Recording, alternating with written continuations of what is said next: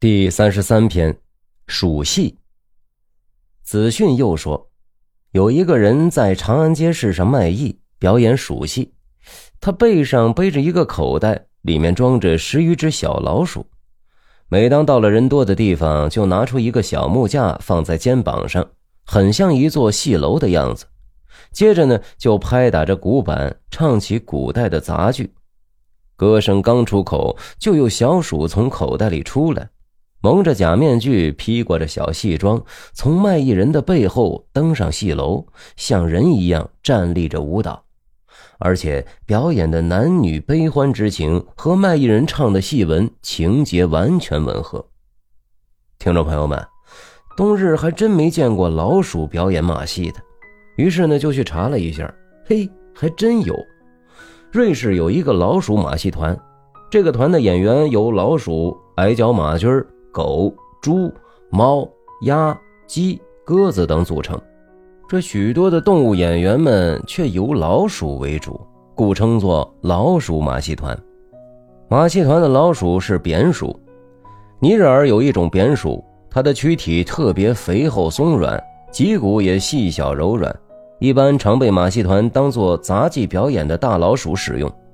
当人们踩到它们时，它的骨骼会挤向一边。内脏则挤向另一边，人体的压力全由肌肉承担，由此只要不碾不搓，即使压上五六百斤的东西也不能损伤它。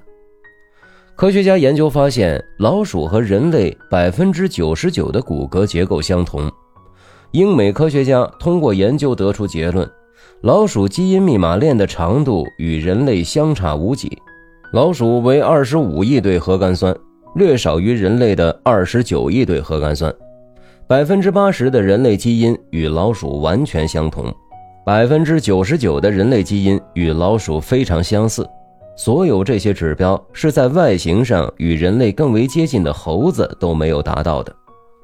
老鼠的智商很高，老鼠的智商是在九十到一百一，一只成年老鼠的智商相当于八岁儿童的智商，并且越来越高。